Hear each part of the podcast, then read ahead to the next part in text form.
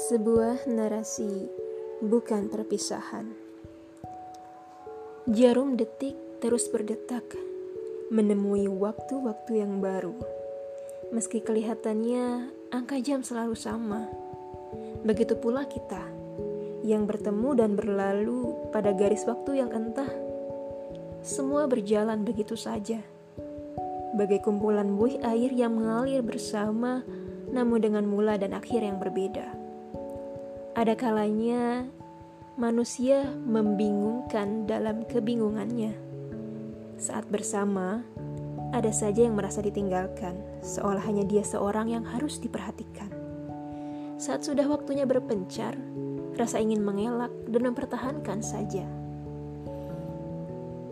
Sementara garis waktu terus melaju, menggores angka-angka baru yang disebut usia.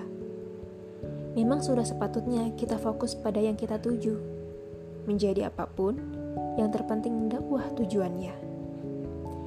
Setiap awal pasti menjumpai akhir, dan setiap akhir sejatinya ialah awal. Kita nggak berpisah kok, hanya saja jalan kita berbeda. Jika di depan sana kau temukan orang-orang yang lebih asik dan menarik, jangan pernah lupa, kita pernah berjuang bersama di bawah panasnya terik tak kalah asik dan menarik, bukan? Terima kasih sudah saling menerima. Terima kasih sudah menjadi saudara. Di akhirat nanti, semoga kita bisa saling memanggil di surganya.